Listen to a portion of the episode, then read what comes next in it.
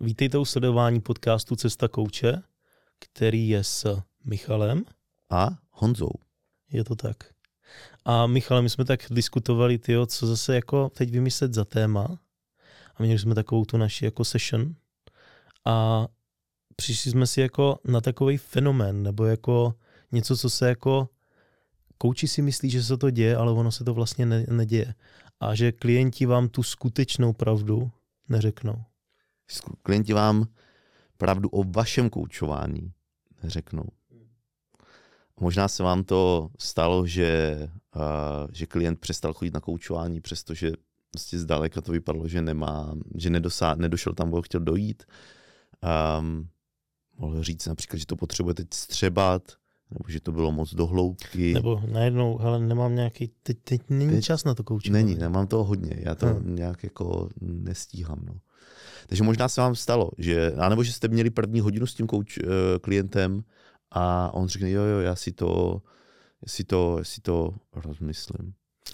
No ale jako jsou klienti, kteří nám pravděpodobně řeknou třeba tu zpětnou vazbu, ale hodně těch klientů to neřekne. A proč vlastně, Michale, myslíš, že nám ti klienti neřeknou tu pravdu? Je několik důvodů. Tak jeden z těch důvodů je, že oni jako nejsou ty specialisti na to. Oni to ani jako nedokážou pojmenovat, co se tam děje. Oni že jsou ty uživatelé toho a nevidí do toho. Takže oni ani, oni jediný, co mají, tak cítil jsem se dobře nebo necítil jsem se dobře. Víš, takový jako kdyby jednoduchý rozlišení, protože do toho nemají vhled. A ta druhá věc je, že oni vám, ani vám jako neřeknou tu pravdu, protože nechtějí vás zranit. Nechtějí být v té nekomfortní situaci, nechtějí se dostat do ty nekomfortní situace, že by někomu řekli, víš, to tvý koučování jako, jako nic moc. Stojí za nic moc. No. Ne, že nechcou prostě ranit toho člověka, ano. což jako je takový hodně běžný vzorec, bych řekl, ve ano. společnosti. Lidi nechcou ranit, proto nejsou přímí, proto neříkají ty věci jako ano. na rovinu. Vlastně chrání, chtějí ochránit vás, ale i sebe. Jo? A proto neřeknou to, co skutečně, jaký to skutečně pro ně bylo, to koučování. Jo? A je potřeba potom tak trošku číst mezi řádky. A to se dostáváme vlastně k tomu, že klienti vám pravdu o vašem koučování neřeknou. A co s tím, Honzo? Hmm. No hele, jako neexistuje nic jako jednoduššího, než uh, mít nějaký jako pravidelný, bych řekl, jako prostor pro to, nebo takhle, ještě jinak, že být s tím klientem fakt v takovým partnerským módu, kdy si nechávám dávat klidně pravidelně zpětnou vazbu, neříkám každý setkání, ale že dojdeme na konec a vlastně si toho klienta zeptat, jako hele, máme za sebou měsíc, co ti funguje v tom našem setkávání, co nefunguje, co bys chtěl úplně jinak, čeho bych se měl vyvarovat, čeho naopak víc? A udržovat takovou jako tu běžnou, tu zpětnou vazbu si nechávat dávat jako průběžně, i když samozřejmě opírá se to o to, že byste měli mít tu úroveň na nějaký jako základní úrovni profesionality v tom koučování, aby to mělo prokazatelné výsledky. Když tohle samozřejmě nebude, tak to přesně může skončit tím, že já se na konci budu ptát jako, ale jaký to pro tebe bylo super, super a ono to super nebylo. Ale teď to myslím jako v tom, aby jsme tam zachytili ty možná lehčí nuance, které pomůžou být jako nebo tomu k klientovi dodat to koučování ještě jako přílehavější formou. Jo. Ono je taky fajn, že když končí to koučování a vy teď máte jako nějakou hypotézu o tom, co pro toho klienta bylo užitečný, který ty místa fungovaly a tak dále a co ne. A tak se zeptat, co pro tebe bylo užitečný v tomhle koučování a co třeba naopak mm, vůbec nebylo užitečný nebo jsi tam nepotřeboval. Jo, jinými slovy, čeho chceš víc, čeho chceš míň a vlastně kalibrovat si ten můj, eh, jako kdyby to můj hypotézu, ten můj dojem z toho mýho vlastního koučování, protože ono se někdy může stát, a to nedávno psal vlastně v naší jako kdyby skupině výcviku jeden, jeden coach, který se učí a říkal, ale já jsem z toho koučování měl takový takový dojem úplně jako kdyby nic moc a my jsme to rozebrali. A ono to bylo možné, že udělal prostě dobrou práci a byl to jenom jeho dojem, že měl přílišné očekávání od sebe. Hmm. Jo? A je to o tom kalibrovat si ten svůj, jako kdyby tu svůj, ten svůj pohled na koučování. Hmm. No, Honzo, co s tím dál?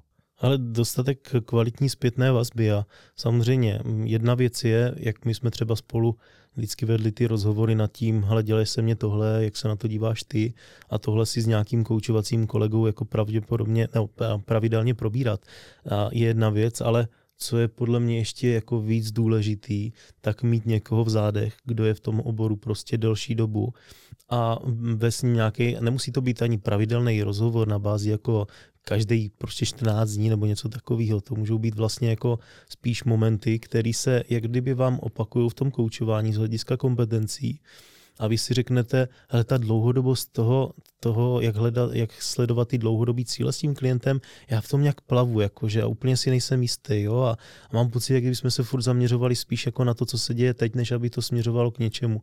Tak samozřejmě třeba to, to je nějaký jako můj příklad eh, z praxe, kdy já jsem jako v průběhu té své koučovací kariéry vždycky došel do takového pocitu, hele, já bych se potřeboval kvalitně pobavit s někým a ne jako s nějakým kolegou, ale spíš jako s někým, kdo už to fakt jako dělá nějakou extrémně dlouhou dobu a ještě úplně jiný pohled. Prostě někoho, kdo je z jiný koučovací jako skupiny třeba, nebo ze zahraničím, jsme vlastně že jo, zažili i ty zahraniční tréninky a mentory, tak mě třeba pomohl úplně jako jiný náhled na věc a ani ne, že by mě dal mentoring ten člověk, ale nechal mě o tom kvalitně přemýšlet a občas tam něco dodal a já jsem si řekl, no jo, jak jsem to nemohl vidět, to je jasný, když, když si jako podívám i na sebe jako na klienta, tak já potřebuju tohle. Takže pravidelný mentoring a tohle je věc, kterou, a my už jsme to říkali xkrát v živácích a v, kou- v podcastech, že, že se opomí a je to velká škoda, protože fakt ta jedna hodina může způsobit velký dopad na to, jak si ten coach věří a jak je účinný. Jo, a um, já když si jako kdyby do toho vžiju, tak když si pamatuju udělat ten, vlastně udělat tu nahrávku, hmm. jo, jako požádat klienta, jestli to můžu nahrávat, je to malý nekomfort. Hmm. Jo, a když s tím klientem máte dobrý vztah, důvěru a tak dále, vysvětlíte mu to, že jde jenom o anonymně, o zpětnou vazbu, jenom audio, tak jako řekne ano, jo, a řeknete mu dopředu, hele, když si to na konci nebude líbit, smažeme to a tohle všechno. Klient řekne ano, to je v pohodě. A potom i ten ale nekomfort, já to chápu, toho kouče, že má poslat tu nahrávku tomu mentorovi. Jo, a je tam trošku takový ten strach, jako, hele, prostě, jako, co, co, jo, co když... Tohle nebyla ta dokonalá nahrávka, jak chci poslat až tu dokonalou prostě. Jo, ale jenom to, že tam je tenhle strach, tak vlastně Uh, to znamená, že to máte poslat, protože vnitřně asi tušíte, že to nebylo tak, jak byste chtěli a právě proto to potřebujete poslat uh, a jít do toho nekomfortu a poslat tu nahrávku na mentoring. Uh, poslechneme si nahrávku, dáme zpětnou vazbu během že jo, hodiny, během setkání. A je to to vlastně ten jeden z nejrychlejších, je to jedna, jedna z nejrychlejších cest k růstu, vlastně mimo ty výcviky, dělat tady tyhle individuální nebo i skupinové mentoringy. Dá se to dělat samozřejmě i skupinově. Máme ten rozdílový výcvik pro ACC, pro PCC, hmm.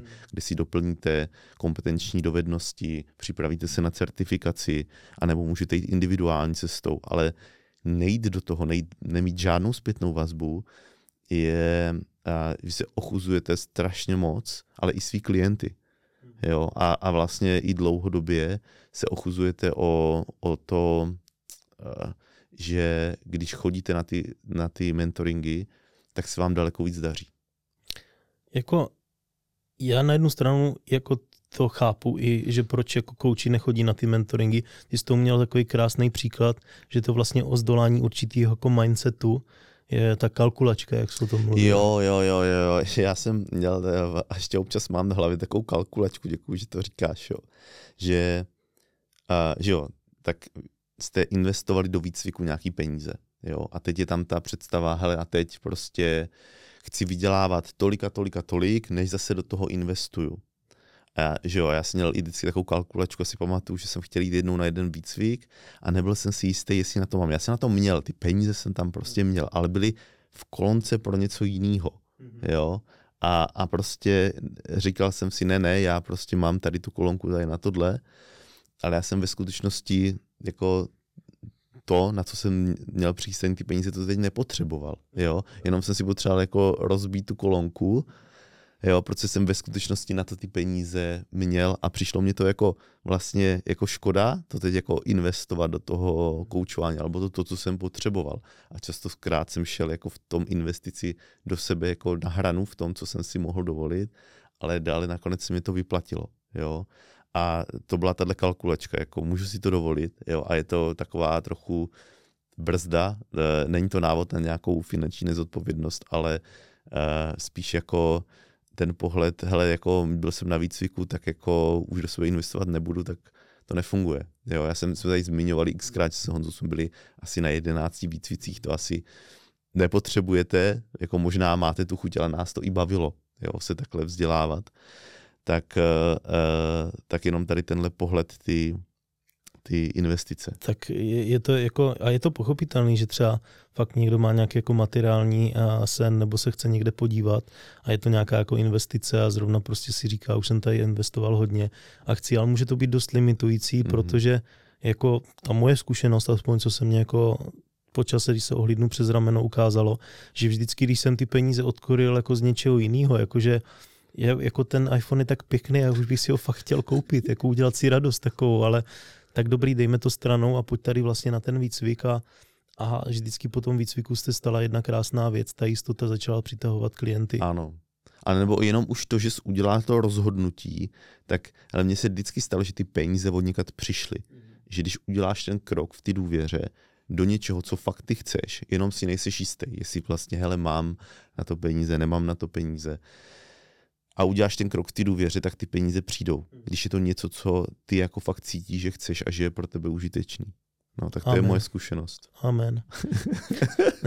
ne, je, je, je to tak a je, je, já když jsem tohle vlastně jako, a samozřejmě vždycky má člověk i možná jako v téhle době, nebo jako vidím, že že mě tam občas nějaká kalkulačka jako jde a tak si jako skládám ty priority, ale je, je to něco, co je ověřený tím časem a když se podívám na ten vždycky největší nárůst klientů, tak to bylo vždycky jako období po nějakým tréninku. Jak kdyby se to stalo za, jako nějaká i magie, ale víme moc dobře, že to není magie, že a, člověk procházel tím výcvikem, stal, cítil se silnější a najednou tři, čtyři noví klienti, ten výcvik byl zaplacený a navíc ještě jako to začalo vydělávat násobně a, a tohle si myslím, že je vždycky jako k dopad toho kvalitního jo. vzdělání. My jsme tady ještě uh, uh, si vypsali pár takových typických chyb v těch koučování.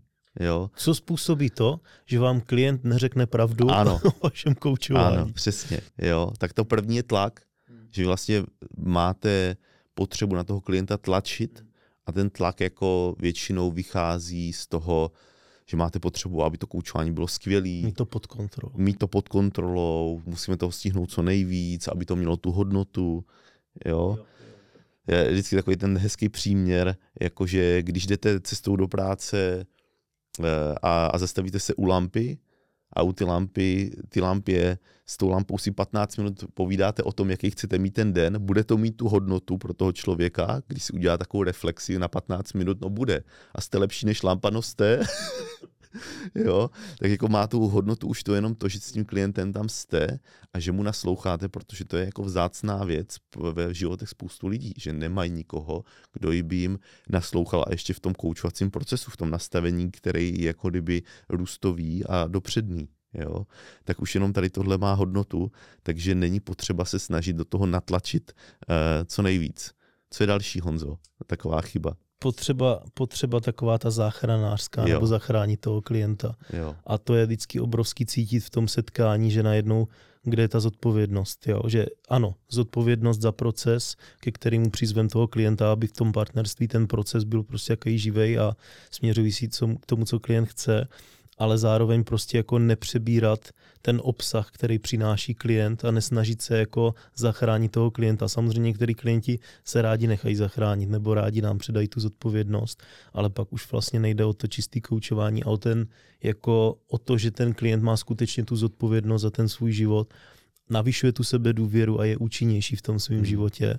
A prostě to záchranářství je vždycky jako ta tendence jako posunout to možná ještě dál, někam, kde si ten coach myslí, že by to pro toho klienta mohlo být dobrý, takže toho klienta vědomě zmenší nebo nedvědomě bych řekl, jo, tou potřebu zachránit, sám sebe povýší a má možná spíš ten coach pak dobrý pocit, že ho nějakým způsobem zachránil, no a ten klient často přijde na to další setkání a vlastně se nic moc nestalo. Jo, až se cítí hloupě, že, že to neudělal. Že to neudělal, ale on to neudělal, protože to nevycházelo z něho. Hmm. Jo, a, po, a potom přestane chodit, protože po každém koučování se cítí hloupě a ještě, ještě si o sobě vytvoří třeba přesvědčení, že teda jako... Ale byla to zajímavá zkušenost, ale teďka nějak jako fakt v té práci, víš, a ještě do toho tady rodina teďka Jako už to nepůjde, to koučování. Hmm, ne, no. Ale děkuju, bylo to super. Bylo to skvělé, budu, budu tě určitě doporučovat. Uh, plitká dohoda, tak to je další chyba. Mluvili jsme o tom na živácích a, a i, i dalších podcastech, že vlastně když s, koučova, s, kouč, s klientem uděláte příliš plitkou dohodu, tak potom vlastně uh, je to takový rozplizlý, neuchopený, ten kouč to často potom má potřebu kontrolovat uzavřenými otázkama, návodnými otázkama, takže to je další chyba, plitká dohoda. Co dál, Honzo? Ale ta, o tom mluvíme docela často, že ta přílišná silná struktura, že to je fakt jako takový ten, ta šablona, podle který se jede. A je to třeba v těch momentech vlastně v tom předchozím podcastu, kde jsme mluvili o těch osmi kompetencích, tak, tak tam je to hodně, hodně jako cítit, když třeba ten klient nám něco sděluje, nějaký svůj příběh a my nereagujeme na ten jeho příběh, ale vlastně položíme nějakou generickou šablonovitou otázku a, a ty otázky dál jako vychází spíš z toho, co se coach naučil jako za strukturu, než že bych naslouchal klientovi a ty otázky formuloval na základě jeho slovníku a přiléhavě do té situace a to, to vytváří takovou tu silnou strukturu. My jsme měli takovou zkušenost ty já, že ti klienti vlastně jako byli nejspokojnější, když jsme to začali pouštět a byli jsme tam vlastně s nimi ličtí a dokázali formulovat uh, ty otázky z jejich jazyků a ty podněty, že byly daleko víc přilávější. Čili ta příliš silná struktura ano, vždycky máme nějakou strukturu. Je potřeba udělat dohoda. Jo? Bez toho, aniž by vzniklo nějaké uvědomění, tak to setkání bude jenom takové jako sklouznutí po povrchu jo, a pak to přetavit do té praxe. Ano, to bude vždycky, ale ta přílišná struktura je, že vlastně každý to setkání bude vypadat tak nějak jako stejně. Budou to hodně podobné otázky, generický, šablonovitý a ten klient to bude cítit, že mu nejsme prostě blízko. A nebo, nebo třeba máte nějakou kuchařku na 12 setkání jo. a teď budete tahat toho klienta skrze nějakých 12 setkání, kterých dopředu připravených. Pondělí svíčková, úterý. jo, Takhle. přesně. A, ale vlastně ta praxe je, že ten klienty, klienti potřebují v různých chvílích jiné věci a nedá se to takhle jako předpovědět dopředu a spíš potřebujete být flexibilní a tančit s tím klientem podle toho, jak on, eh, jak on potřebuje. Já si pamatuju takový jako jeden z těch prvních jako koučovacích výcviků a takový základní koučovací rámec a tam bylo, že se tak jako je takový dvoudílný jako setkání, kde se definují ty cíle a pak jako čím jsem to praktikoval víc, tak už jsem to dělal po několikátý a přesně, jo, s jedním klientem říkám, hm, tak teď jsme to vymazlili. Jakože, wow, to jsou cíle, jako úplně přesně podle té učebnice. Jo, to je svíčková, ta chutná úplně. No jenže najednou ten klient přišel na další setkání a začal mluvit o něčem jiným. Já si říkám, no počkej, ale tak teď jsme udělali ty cíle a co s nima, jako a měl jsem i takovou tendenci ho vracet k tomu, jako ale tady máš přece ty svoje cíle, které jsme dali dohromady. A no a co z toho samozřejmě vzniklo, nebylo to pro něho jako přílehavý, protože život jako přinesl něco nového a bylo potřeba na to reagovat. Jo? A samozřejmě, kdybych zase jel podle té šablony, tak zase vytvořím cíle, které jsou na tu novou situaci a to by mohlo vzniknout nějaká pachuť nebo jakou toho klienta nepochopení. Jo, je potřeba tančit s tím klientem uh, hmm. tam, kde ten klient, tam ten klient potřebuje. Další taková chyba je jako že, že to musí to koučování být strašně hluboký a že tam musíme strašně prožívat, jako jo. Tak uh, hmm. někdy jsou koučování, kdy přirozeně ten klient chce jít do těch emocí, je dobrý si to zažít, prožít, hmm. Ale vlastně některé koučování jsou úplně OK, že se jede v tom rámci, kdy spíš si potřebuje pojmenovat nějakou strategii a tak a nemusí to být o nějakým prožívání nebo něčem takovým. Yeah. A kdybyste to tam měli potřebu, jako to tam jako rvá, tak ten klient, zvlášť někteří typy klientů, vlastně na tohle nejsou nastaveni a nemají na to, o to zájem, jo, tak je vlastně odradíte protože si budou říkat, hele, prostě bylo to takový divný EZO, ale vlastně jako... Jasně. Jako, že řeknu, že jsem trošku smutný, byl mi minulý týden a coach počne nějakou techniku, která prohloubí plně prostě a jde do hloubky a, a může z toho vzniknout takový, ty příště si dám veliký pozor na to, co řeknu tomu Honzovi. co tam ještě máme z těch chyb, takových typických? Hele, um, taková jako nedůvěra v klienta, která se velice často jako demonstruje tím, že kdyby um, klient něco říká a na kouči je evidentní z jeho slovníku i z toho, jak volí ty jako reakce, že tam jako se, jak kdyby stane takovým rodičem toho klienta. Že úplně jako, no ale takhle to nefunguje, je potřeba to dělat jinak. A nejhorší to je právě, nebo nejvíc eh, to je jako viditelný v tématech, kde ten coach je expertem na to téma a ten klient vlastně se v tom snaží udělat nějaký posun. Třeba, já nevím, taková ta hezká otázka hubnutí a ten klient tam začne říkat nějaké věci a kouč v hlavě. To nebude fungovat. A teď najednou ty otázky jako pramení tady z toho zdroje, to nebude fungovat. Jo. A, a začne to tam být neskutečně jako takový, že tak a změní se to učitel a žák.